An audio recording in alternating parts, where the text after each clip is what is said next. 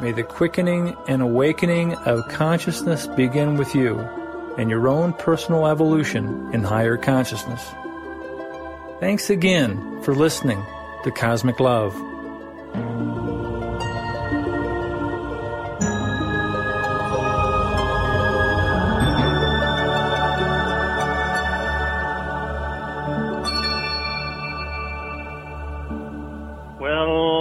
Howdy, howdy. This is the Cosmic Cowboy with Cosmic Love for January 16, 2021.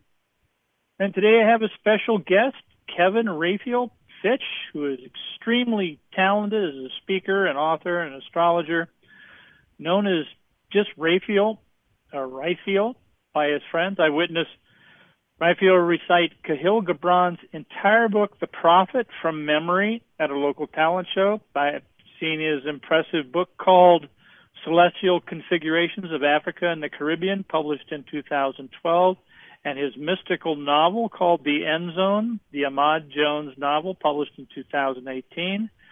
Uh, the latter book is the first of a 12-part series on the cop and astrologist asset who uses astrology fighting crime and framing history with a unique perspective on both motive and intent.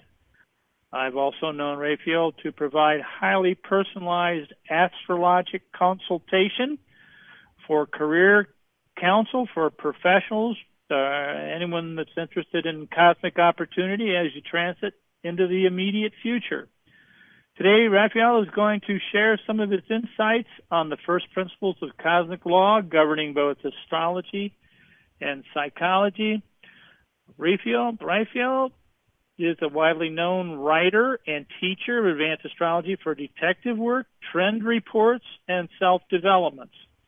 I've included his links to his uh, three different websites uh, on the uh, podcast uh, homepage at theastrologyconsultant.com, the endzonenovel.com, and the africanastrologer.com.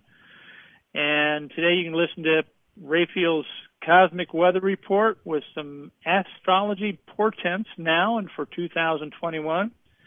So in the show, we'll discuss first principles of cosmic quantum law, framing the unique astrology and psychology for each of us at this amazing time. So thank you, Raphael, for being on Cosmic Love today. Christopher, I am happy to be here and happy to talk with you. Thanks for having me on. You bet. Well, we got uh, uh, a lot of uh, amazing things we can talk about. Specifically, um, you know, the um, I'm very interested right now, and I in in the timeline, what's going on with the I call it the cosmic weather, and quite often I give a cosmic weather report at the beginning of my show. And I get into the astrology, you know, psychology uh, of, of the day and what's going on. And I understand that you were actually just gave a talk to some what is it a group in New York City that you spoke to last year about this time and you couldn't make it this time? So today you just finished a presentation on some astrology portents. Could you tell us a little bit about that what you foresee for the current events in the near future? Yes. Yes the uh, talk took place in uh, Seattle Washington. Oh okay and I was in uh, Seattle, Washington early last year, early January, and I was present to actually uh, participate with a panel of other astrologers. So today, I got up at four in the morning and uh, didn't have any coffee, and went into what I was going to say, and I wrote it all down, and uh, then I just did the audio of it and sent it into the leader of the panel, and so uh, they evidently really enjoyed it. So well, good. Yeah. So I you participated remotely. Participated remotely, but I didn't participate remotely in the sense that I was actually talking. I just sent it, and I had to go about doing some other work today. And, oh, so uh, it was it wasn't interactive.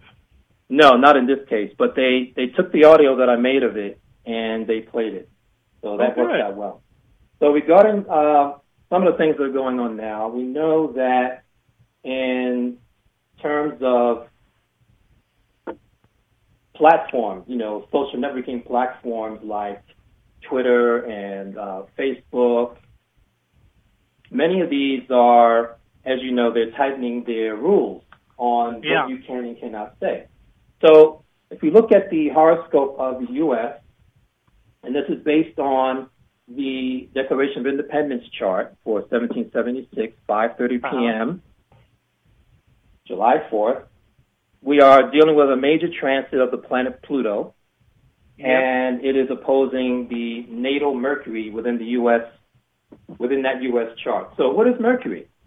Well, it has a lot to do with thought. But when you relate it to human beings on a collective level, now you're dealing with world thought or the general national opinion. And being that this horoscope deals with the nation, the national opinion Yeah. has has an emotional underbelly because Mercury's in Cancer, right? So Right. in that sense, thoughts are colored by feeling. People don't always Yeah. think clearly because the emotions play an important role. So this is part of the gestalt of our country in terms of how we think about things and how we talk about things. And because cancer is associated with nationhood, the home, farms, family, you can see how all these things play out. So Pluto is opposing it now. It's been opposing it off and on for most of the year. Huh. And what are we talking about? Who's pulling the strings of national opinion? So when you're looking at when you're looking at Pluto, you're you're looking at powerful forces that that tend to attempt to control and manipulate Yep. Transform. exactly the way people think. And so in the in that horoscope, Pluto is the ruler of the 12th house of the uh, declaration chart. What is the 12th house? Well, it represents subversion. It represents the collective psychology, Yeah. institutions that are the bedrock of any society, enemies of the state. But it also Yeah. represents other things that are that are positive too, such as spirituality. But when you look at the rulership network of Pluto ruling the 12th and opposing Mercury in the 8th, you're dealing with some very powerful forces that may be working behind the scenes and underneath the radar, underneath the table, that seek to control and manipulate and coerce public opinion. So yeah. if you've ever if you've ever had someone show you a card trick and they say pick a card, any card, you always pick the card they want you to pick. it's very interesting how that works. So we have to be very conscious. And thought is timeless and spaceless. And it belongs to the subtle world.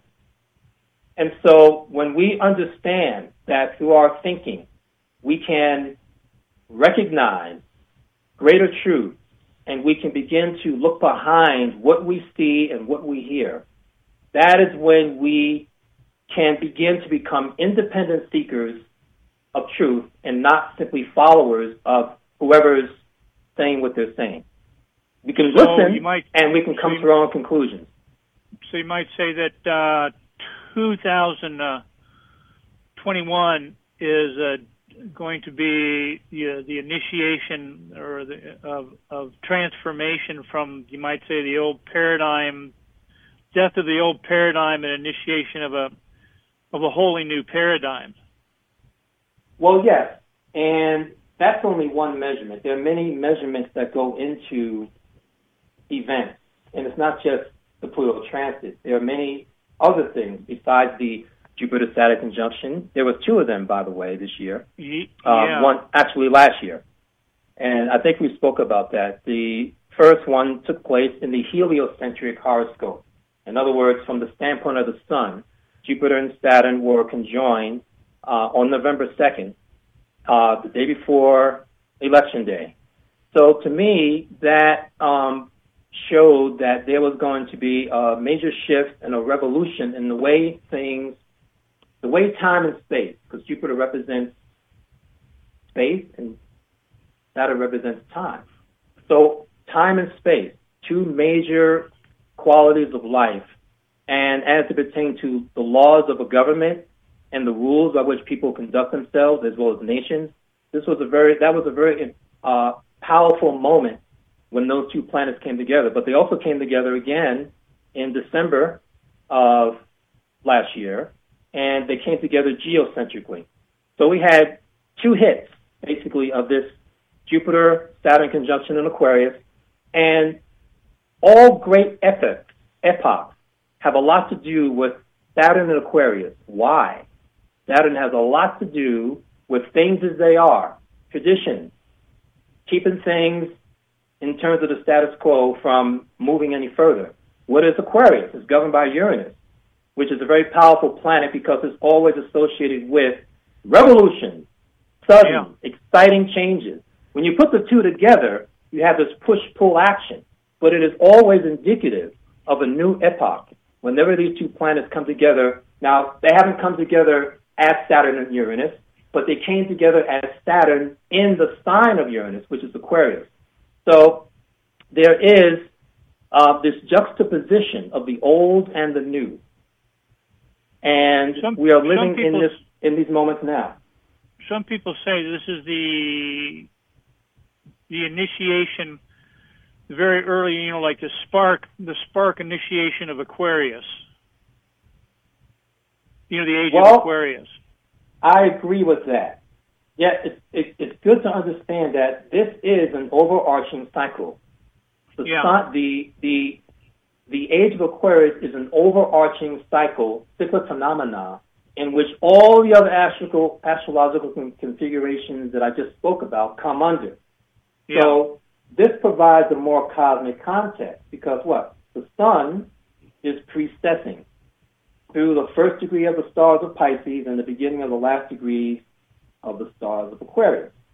So the rays of the Aquarian age are already upon us, and the cycle of Aquarius is already operating, but it's coexisting with the end of Aquarius. So in a sense, we as a human species are moving between two ages because we haven't totally entered that Aquarian age yet fully.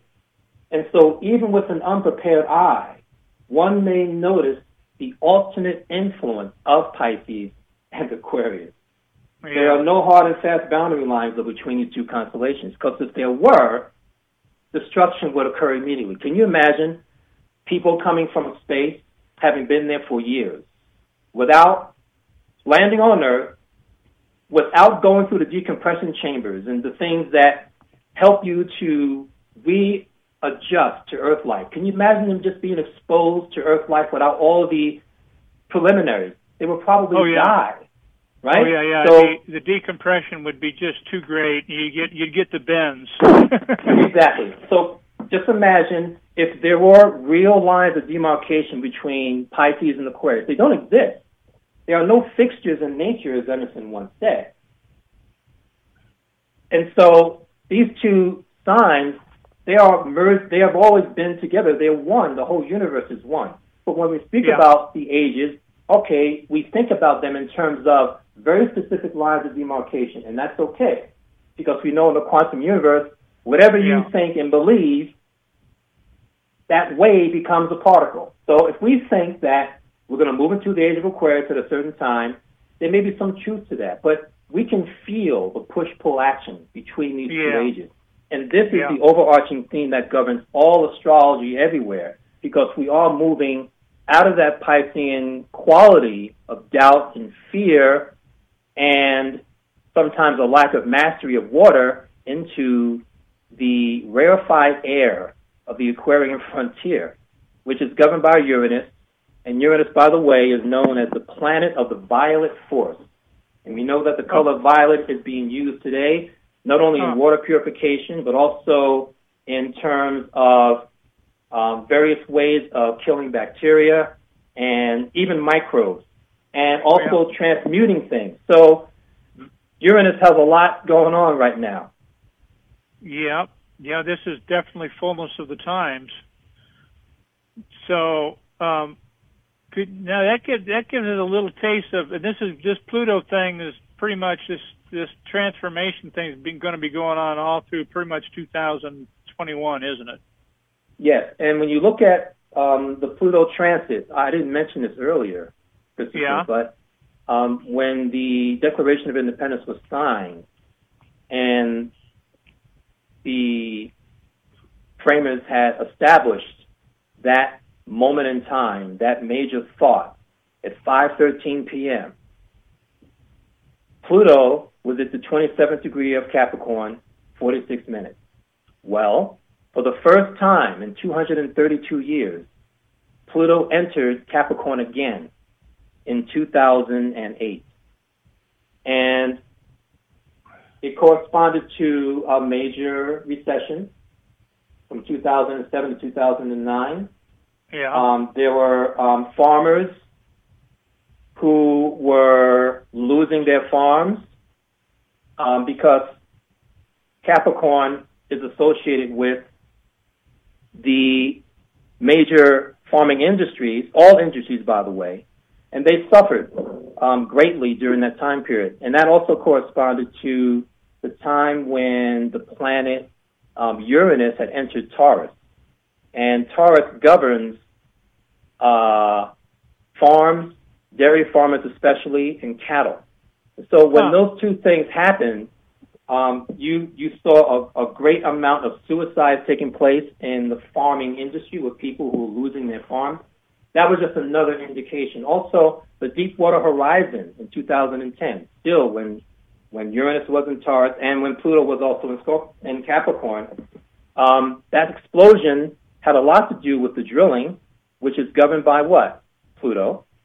Yeah, going deep oil. into things to pull out things and Saturn governs all excavating equipment, and it was in Capricorn and Earth sign.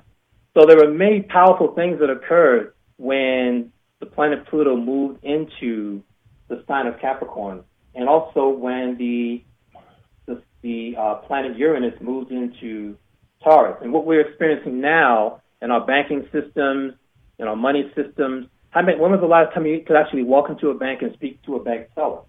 That's right. Yeah. Yeah. Now it doesn't mean that all banks are closed throughout the country. Some may be open, but but you use the drive governs the banking system. Yes. You use the drive-up windows now. Yeah. Yes, and you also have the internet. So Taurus governs the banking system. So when you put Uranus there, what do you have? You have a change in the way we deal with money and how exactly. So all banking houses are governed by Taurus. But when are we? Uh, uh, when will uh, um, uh, Pluto be at uh, 28 degrees Capricorn again? Well, or it's going to be at the it's 27 degrees 46 minutes. It's going to be there by the time we get to um, let's see by the beginning of 2022. Oh, really? So we're right. we're kind of in that period right before the signing of the Declaration of Independence, but now it's more like the the U.S. is more like the United Sovereigns of Earth. it's a very powerful period, and we may even see, Christopher, the end of the Federal Reserve System because um, Pluto yeah, has a I lot to so. do with large groups of money, and so when we get yeah. closer and closer to this major transit, and as you said, we are already very we're very much there already. We are yeah. already in the Pluto is already an orb of itself through transit, and specifically for this country. So we may see an end of the Federal Reserve. So we're in this is the long view. We're in the long haul right now. And yeah. there's a lot of changes going on, but it's not negative. It's all part of the burgeoning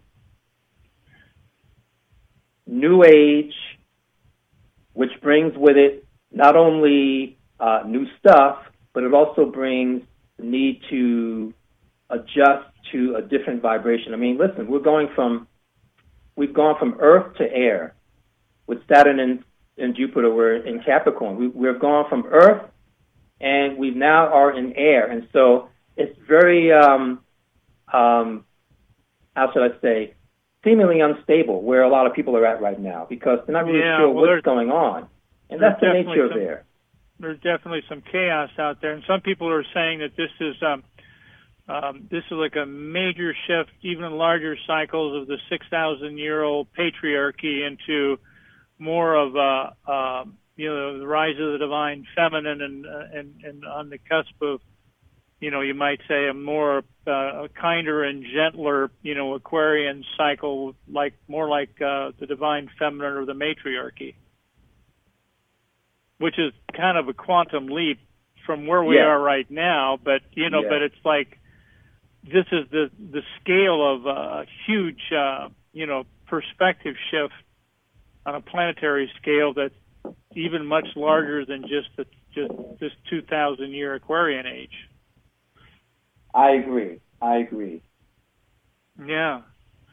So, uh, Raphael, I, you know, I'm, I'm, uh, kind of interested in, um, uh, well, I, I'm actually fascinated with, you know, of course, your, your book, your, you know, on this, and, you know, on your, you know, the, uh, this called the, um, uh, the End Zone, you know, the Ahmed Jones novel published 2018. You have a website on that, like I say, I've included that in the show notes. And you've got another book, Configurations of Africa and the Caribbean, published in 2012. This other book is a novel. You're this mystical novel called The End Zone. You know the, and and um, I've seen those, and there's a huge amount of work that you put into that over over years. And you're also working with professional clients. You know, you've got high level professional people, you know, in the criminal justice system and and um, other people that you've worked with, you know, on really well, I, I I refer to it as advanced astrology, you know, because when you get into the professional realm like that, uh, it's beyond you know where most astrologers are hobbyists like me. I'm virtually a hobbyist, although I've done you know, I've done individual charts and I've done relationship charts. When I was a wedding photographer, I used to do, you know, uh, wedding couples, either individual and then their collective, you know, their collective charts. And I realized, you know, you do that kind of work also, you know, personalized astrology work. And so you've you've been on you've been in the trenches, you know, really working with it professionally for what now, 30 years? 42, going on 43. Wow. And and every Yeah. day I'm always excited about what is possible for me to learn and to Yeah. find out.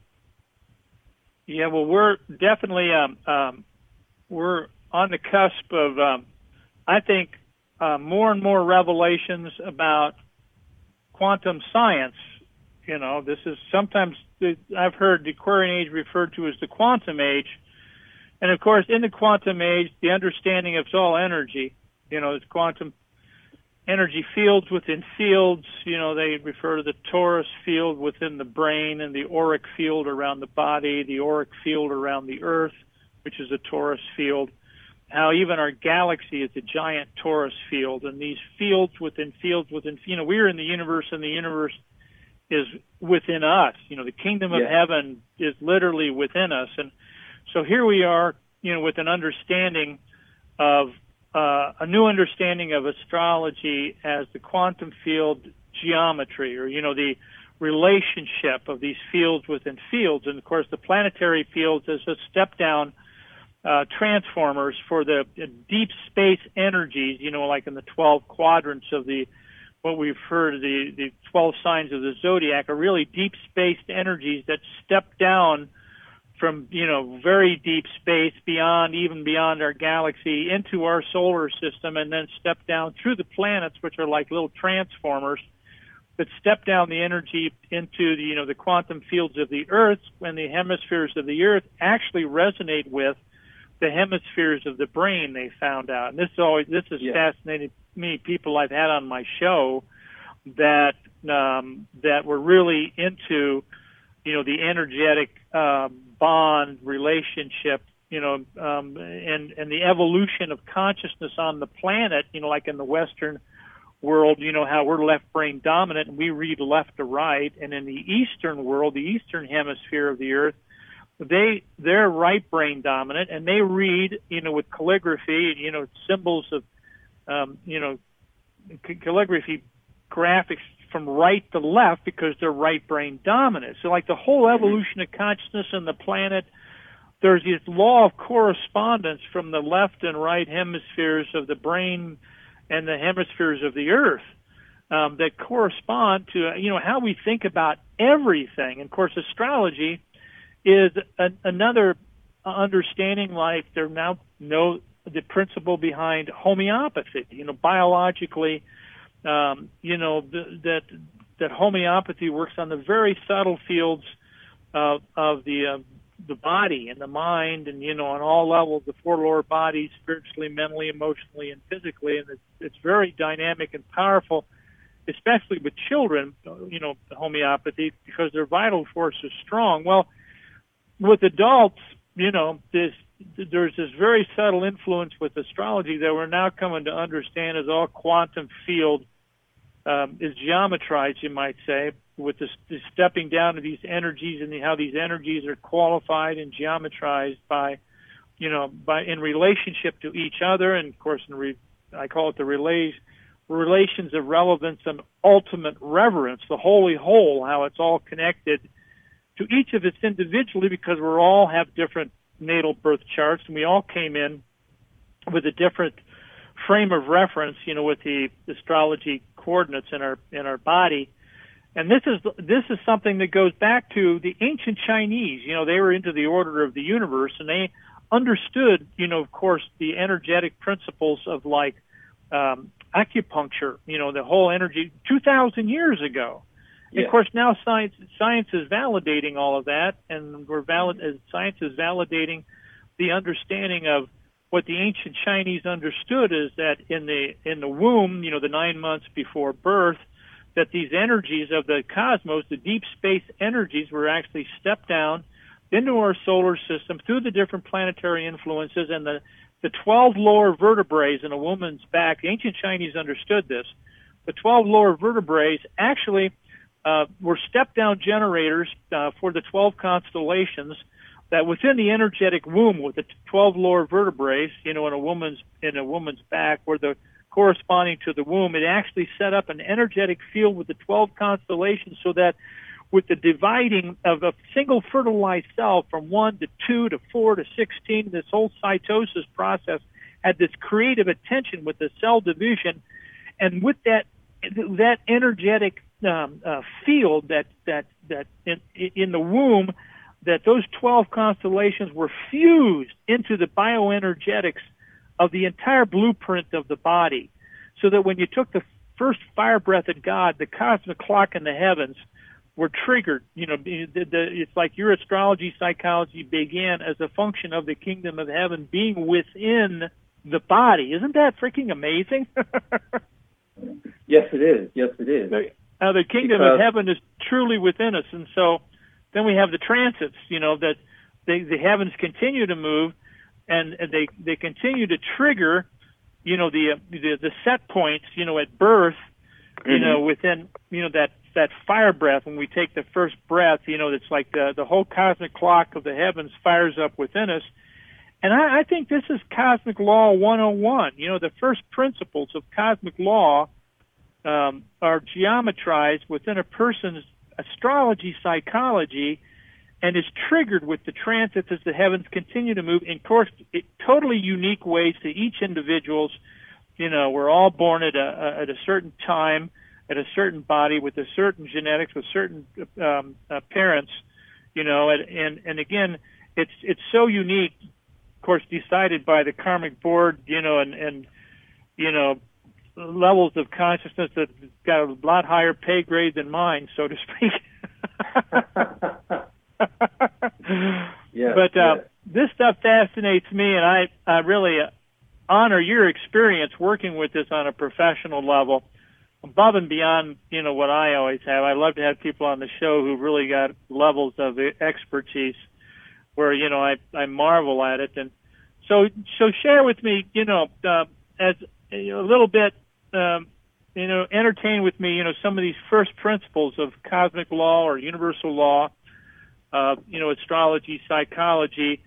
I, you know, I understand at a very basic level that some of these first principles, like with the law of the one, um, the law, of, and I refer to it the law of the two and one, polarity rather than duality, the, the law of the three and one, you know, the trinity, as you see with trines and sextiles in your astrology, and the law of the four and one, uh, which reference, you know, the some people refer to the to the the, the capstone uh, as the fifth principle with the law of the four and one that you see like in a grand square or a grand cross, but it's the principle, you know, in, in the cosmic clock, you know, with the Jungian archetypes for uh, psychology, astrology, tarot, which I know you worked with tarot and other mystical metaphors like the the New Jerusalem or the City Four Square, the Four Square Gospel, the White Cube. These, you know, mystical metaphors, the pyramid of self and civilization. You know, the people that study the ancient mysteries of God. You know, whether you're talking about East or West, or these universal principles, these universal archetypes, um, again, that you know in, internalize um, what I call refer to as kingdom consciousness, the keys to the internalization of God or geometrically ordered divinity, the geometry of divinity. You know, for for God consciousness. Uh, you know, with you know the basically the fractal order of the holographic universe, how it's all organized with these first principles at all levels.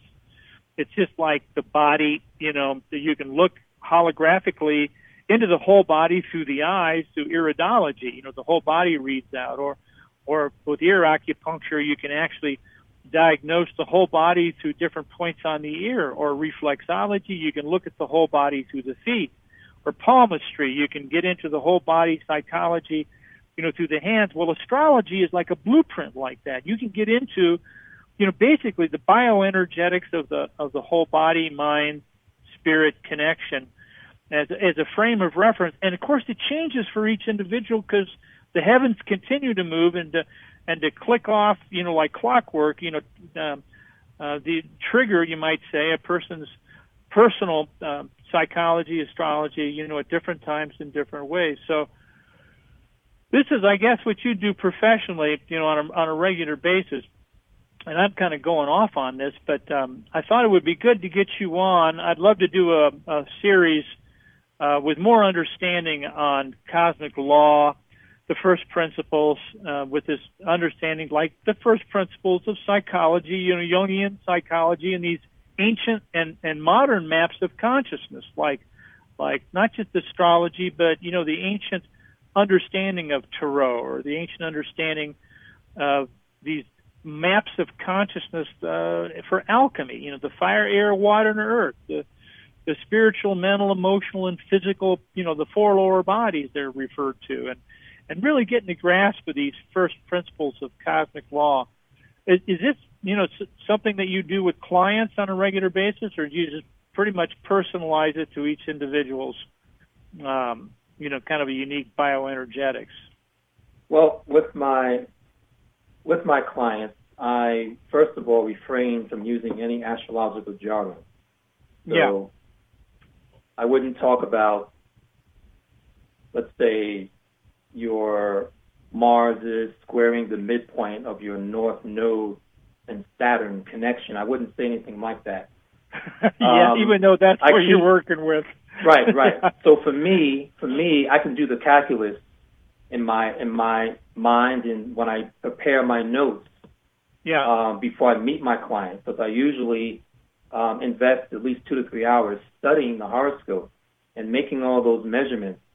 And I don't know who's going to show up. I don't know whether this individual is going to be or function in the way that these um, signs and planets indicate. I have to ask questions.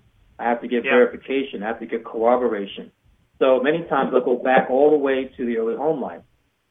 Just had a client a while back, and I have clients all over the world, so I don't mention their names. Yeah. Had a client a while back, um, and I noticed that there was a, uh, a particular planet that was squaring um, a a midpoint in their horoscope. So I asked them uh-huh. about how they um, functioned as a team with other people and how they were able to make things happen and I gave this person an actual date. I gave a series of dates from like um, like the third to the tenth of the month. So I said, you know, did you experience? How did you handle that energy? So it's not so much wanting to find out if something happened. The idea is to help my client to understand how they are using their energy because I saw this same thing was going to happen again in my client's life. So I wanted to find out uh-huh. how they uh-huh. dealt with this the previous time. And so uh-huh. my client said, Oh, I had a wonderful experience working with these people. And I was really fulfilled in my work. I was allowed freedom to put together this program, which went off very well with my constituents. So I could talk to her intelligently about how this cycle is coming around again. And this person is involved in working on a program um, to further her clientele. So I was able to uh-huh. understand how the person uses these these energies depicted in the horoscope. Because when you look at a horoscope, Christopher, you're looking at a set of needs, basically. How you need to think. Well, if a person yeah. has Mercury in Aries, that person needs to think about first principles, getting there first, speaking first, responding quickly through words, being forceful in terms of how they communicate with each other, um, yeah. taking the lead. this person needs that. So when you're looking at a horoscope, you're looking at needs. So when I'm talking, when I'm sharing, when we're discussing, it's never a one-way street. It's always a two-way discussion about the horoscope. But I've done my notes. I've done my preparation. So when I'm working with my client, I've already done my, my work. And so now I have to share with my client who most clients, when they talk to an astrologer or call an astrologer, usually have um, critical issues that they're dealing with. And sometimes yeah. it's a crisis just whether or not they're going to contact the astrologer. And you can see all that because what I do with my clients is always notice the time that they've made their call and I chart that moment because that moment reveals to me through years of doing this what was going on at the time they made that call. And so yeah. I can use that along with their horoscope and their progressions to have an intelligent conversation with my client. So yes, there is a, a, a conveyance, I would say, a spiritual conveyance that goes on whenever I'm in consultation mode.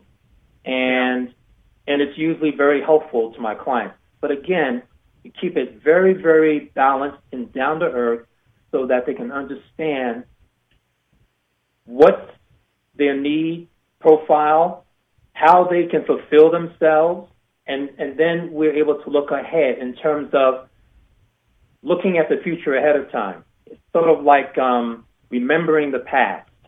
and when you're remembering the past, you're looking at future possibilities, but now it's past because you've seen it already. And so we you can know, look I, at what those possibilities are. I had a, um, I had an experience uh, with something like this back. Oh, geez, it was back about 1978. Uh, I had a business partner, and we were uh, developing a natural food store and eatery in downtown Troy, Ohio. And I went to an astrologer down in Dayton, Ohio. This was in Troy, down in Dayton, Ohio, at a, at a bookstore. She was just visiting, but she was uh, there's all kinds of astrology, and she was a specialist in medical astrology. She did the book um, on medical astrology. Her name is oh, Eileen oh, yeah. Nauman, and she's brilliant. But uh-huh. she also did consulting in other regards, and we wanted, we asked her, we went together, my business partner and I, about developing this store and what the, what this would look like for us doing this together. And and um, uh, we came back to her after she did the workup on it and had another meeting with her, and she explained that uh, we would do really well for about two years and then not so much. Well, I forgot about that. We went ahead and developed the store, and it was after you know we went our ways after two years, and we passed the torch on the business to some but some other people. Mm-hmm. And I remembered, oh my gosh, I saw the notes, and I went over to Eileen Nauman, and yep, it was just exactly two years. you oh, know? Oh boy, well that's very interesting. Just, working with just, working yeah. with someone who works with a um a medical a medical medical astrologer and also someone who was able to actually do the chart of yep she a, did the chart a business. She, so she, uh, I had. She, mm-hmm. I was going to say she she she her specialty was Uranus and Uranian. She said it was a ninth harmonic that she worked with the ninth harmonic, and I didn't understand okay, so what that's it was. 40, that's forty-five degrees. So the ninth yeah, she was a special. Very, she was a specialist in that.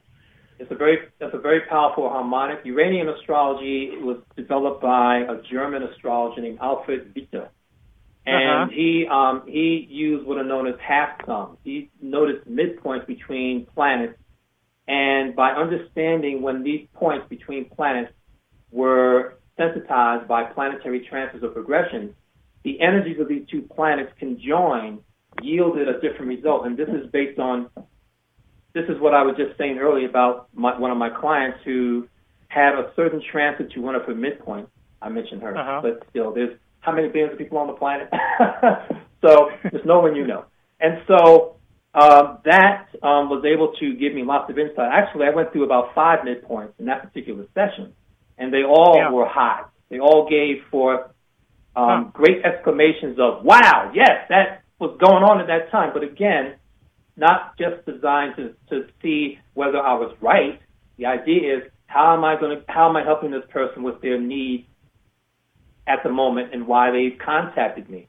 So this is yeah. all part of how to address the individual's needs. So the ninth harmonic is the 45th degree, and it's a very powerful degree. Actually, if you if you turn your palm down flat in front of you, and you turn yeah. it 45 degrees so that it's facing up slightly on an angle, there's an energy there. When I used to practice martial arts, and I still do, especially Tai Chi, the 45th uh-huh. degree, even in terms of how you move through space, is a very powerful degree and it's very sensitive to energetic coherence.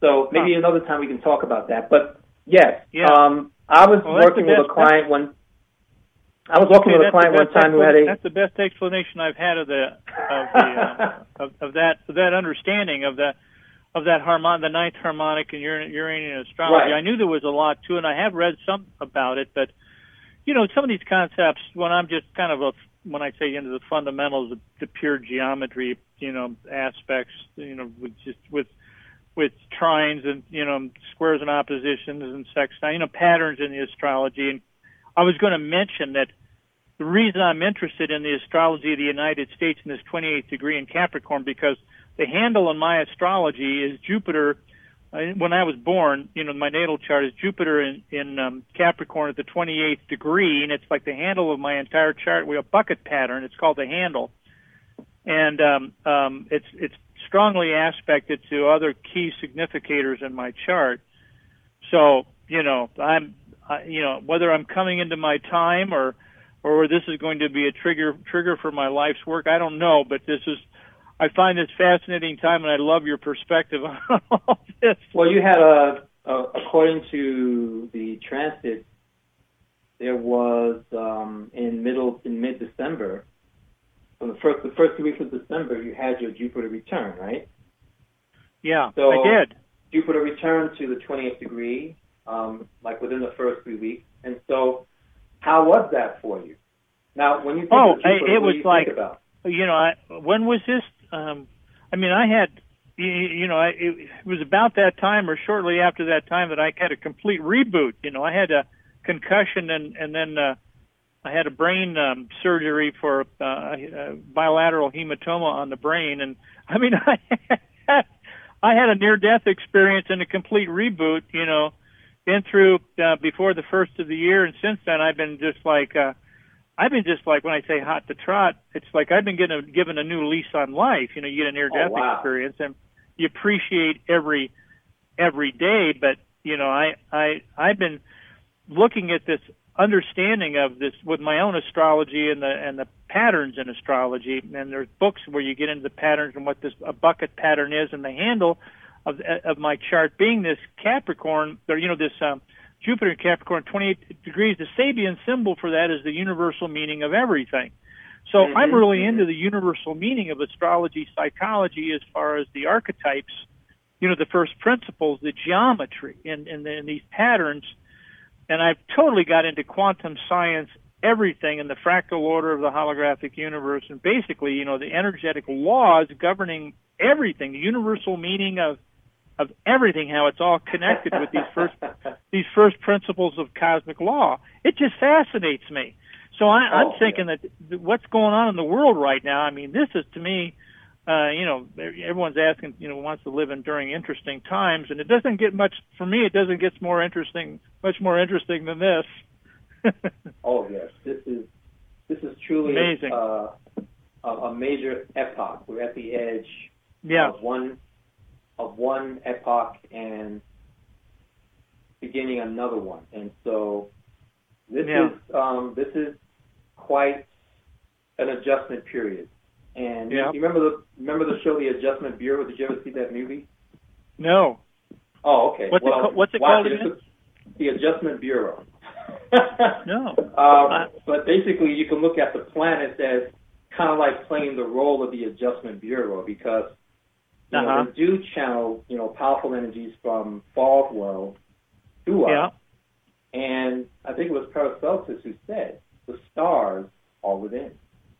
So Huh. when we think about it, we're our whole chemistry, our whole life is based on the stars. Because listen, we're a planet moving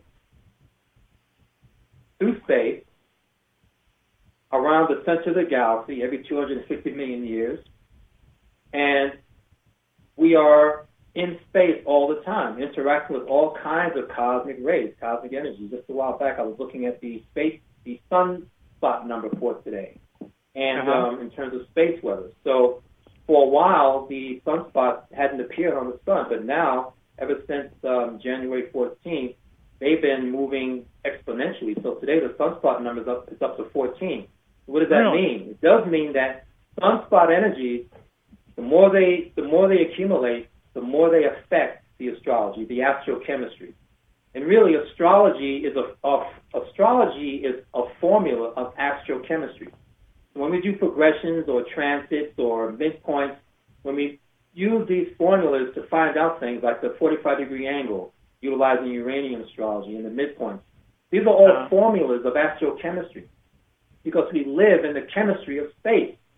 And even our thought influences the chemistry of space. And this is one of the things I wanted to leave with, and that is our thought creates a special atmosphere around us so that when our astrological karma is timed to occur, it can actually be refracted, ameliorated, or changed in some way by the Huh. nature of our thought at any given time, because it does affect space itself around us. So Well, the that's one of quality of our principles. thought, That's yes, one of the, the first quality of our principles. thought, yes, Yeah, that's that is a that is a good first principle.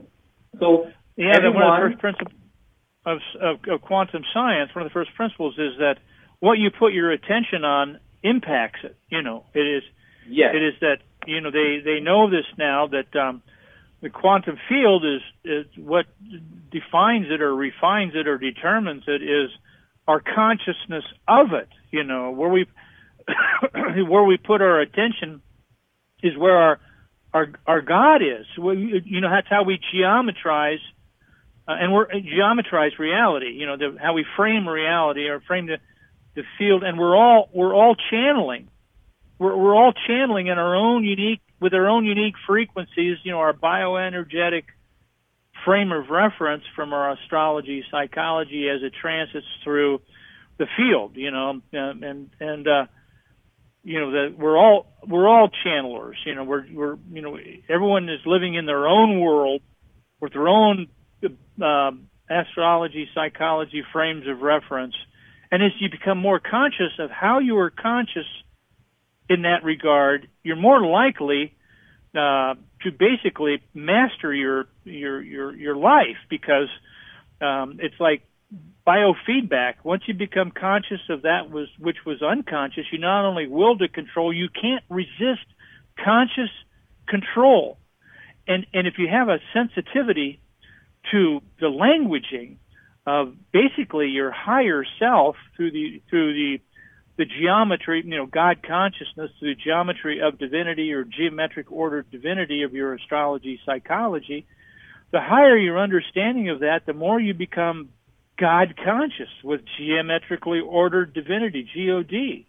And and so this is why astrology has always fascinated me. I've had an intuitive Uranian, you know, revolutionary um, appreciation of, of astrology from that perspective. And um, anyway, I'm getting carried away again, but I I I I love the your experience, you might say, in the trenches with what you've done with it far above and beyond, you know, my kind of specialized uh, perspective. You've really had a lot more training your experience, you know, the the, the mystical uh, mentors that you've had with astrology and your background in New York City, and over the years, in your experience, you've just had a lot more experience with it, and I think anyone that you know would work with your service would understand that you've got that you're you're a cut above you know m- most of what people know of astrology.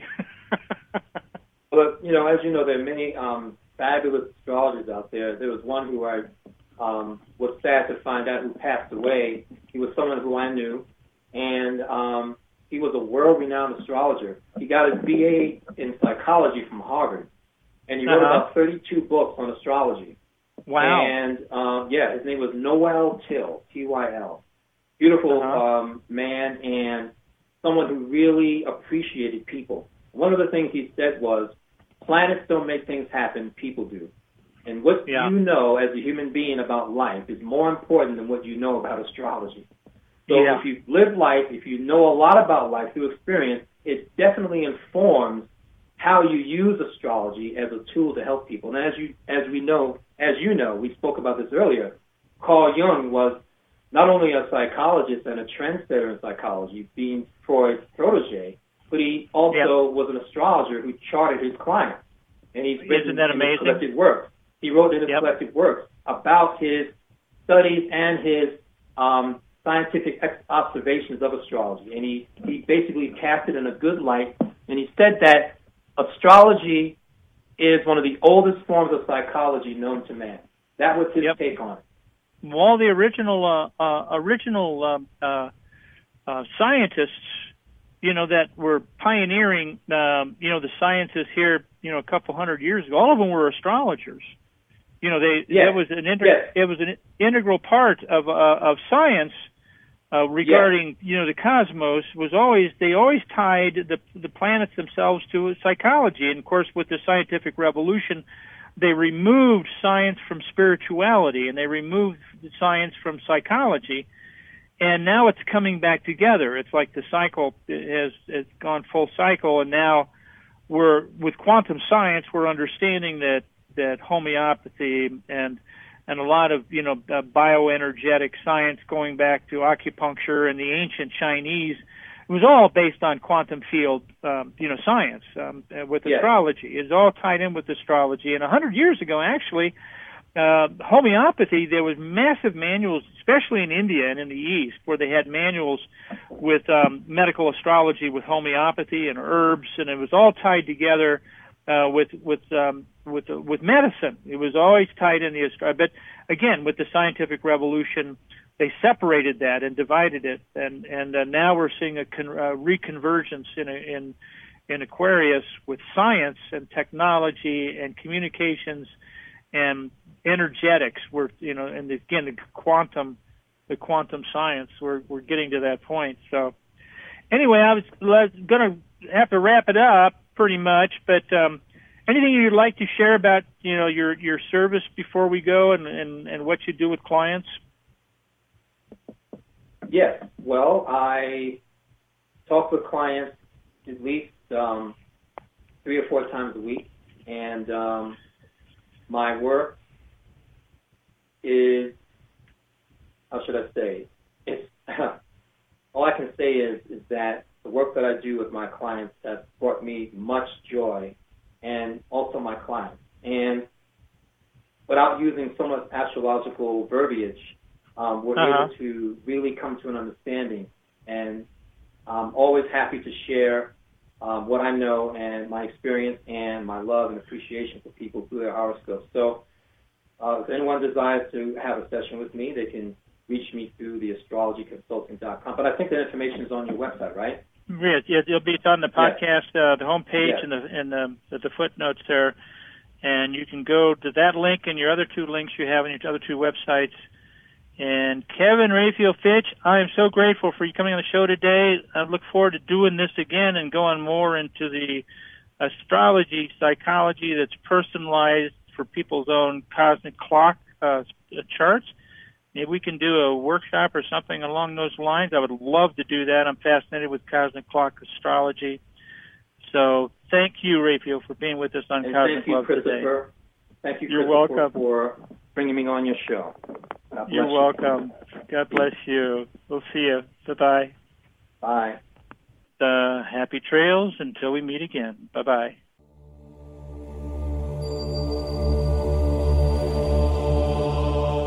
Thanks for listening to this presentation on cosmic love.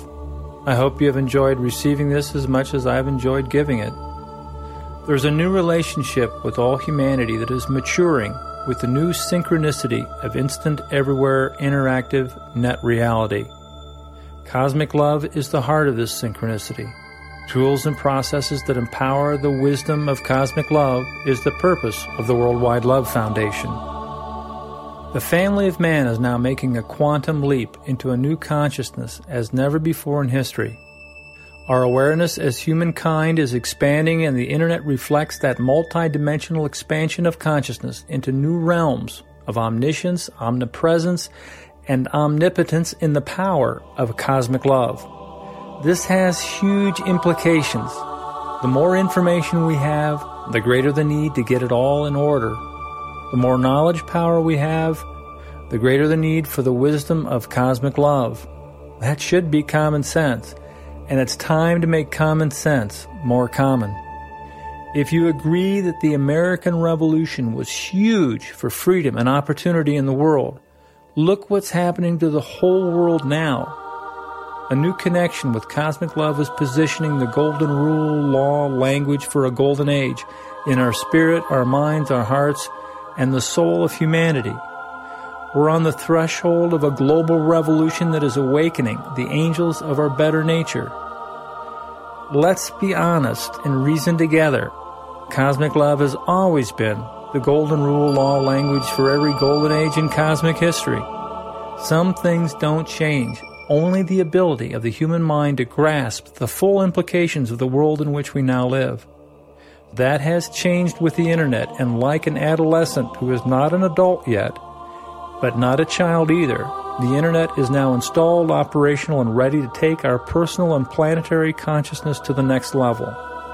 That would be cosmic love, and the foundation principles for this is the love model, a universal law language interface for net reality that represents the five dimensional intelligence that can fulfill a global revolution in higher consciousness. Check it out for yourself. See how it works. Consider the role you can play and how you can benefit. The sooner you get the vision of this cosmic love thing, the sooner you can profit from a wholly new economy that will transform all our social networks with extraordinary abundance of everything held sacred by free people worldwide. There is a new intelligence that is defining and refining humanity's evolutionary ascent. The higher the intelligence of universal cosmic love, the greater the results. The gateway to higher consciousness is, in fact, the language of consciousness.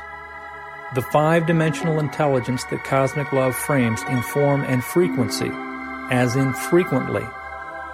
Once you get it, how the Holy Spirit of love and action can heal our individual and collective conscience it will become self evident how cosmic love can nurture and culture the net reality that brings a Holy Spirit to the collective consciousness of humanity.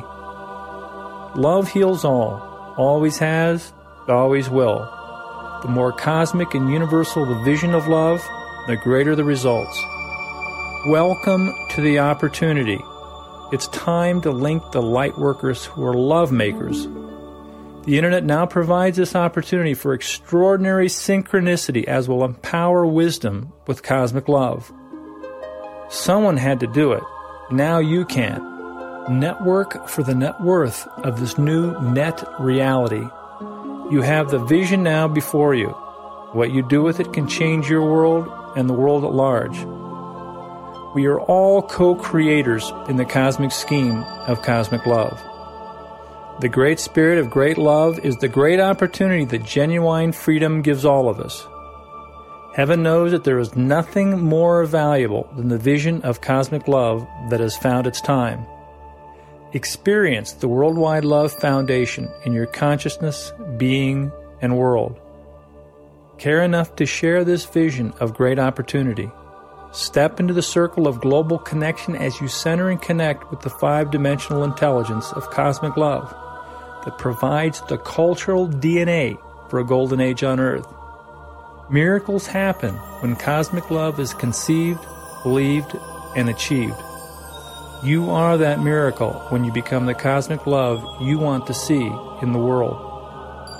Own this vision as your own. Embrace the intrinsic virtue of cosmic love. Make the vow to do what you can because you can. Claim the victory for all mankind aspiring to live as kind men. Here's to winning from the beginning of a global revolution that will finish worldwide with the great experiment and representative government gave humanity with the American Revolution. Heaven on earth is virtually in your hands. Do you want the keys to the kingdom? Are you ready to assemble the components to the capstone of cosmic love vision? Discover the five dimensional intelligence that will empower your own virtually untapped gifts and talents. Consider how you can make a difference, if not the difference. It's your life, your world. Take command. Give cosmic love the chance that you want for all mankind. Now you can. See for yourself. Do it for cosmic love, and heaven knows cosmic love will bless your life far beyond this one. Sooner or later, what goes around comes around. You can call that good karma, or the justice of cosmic law, or just the blessings of cosmic love. It's the same thing. The abundant life is born in abundant love. The more cosmic that love, the more abundant is your life. Personally, I can't think of anything better to do, and I hope you feel the same way. So keep in touch with cosmic love. It only gets better as you pay attention. This is how cosmic love works. Pay attention because attention pays in ways that make cosmic love the new currency for global peace and prosperity. Your attention is your consciousness. The next economy for planetary civilization will pay attention to the value of virtue, the virtue of cosmic love. The family of man and our global village must be connected to this one virtue. We must pay attention to the first principles of higher consciousness if we are to transcend the old paradigms of scarcity consciousness that scarcity economics has created. This is the whole point of cosmic love. We won't heal our personal and planetary problems with the same consciousness that created the problems. The best hope for humanity is the charity of goodwill among mankind. This is the charity of cosmic love in action. This is the Holy Spirit of cosmic love in man that raises mankind with loving kindness. I hope you appreciate this message and share it with others. That may be just your circle of influence with family and friends, or it may be every news group or blog on the internet where light workers and enlightened netizens, global citizens, hang out. By the grace of cosmic love, enough good people will do enough soon enough to quickly turn the tide of global consciousness from the paradigm of scarcity to the paradigm of abundance that cosmic love cultures. May the quickening and awakening of consciousness begin with you and your own personal evolution in higher consciousness. Thanks again for listening to Cosmic Love.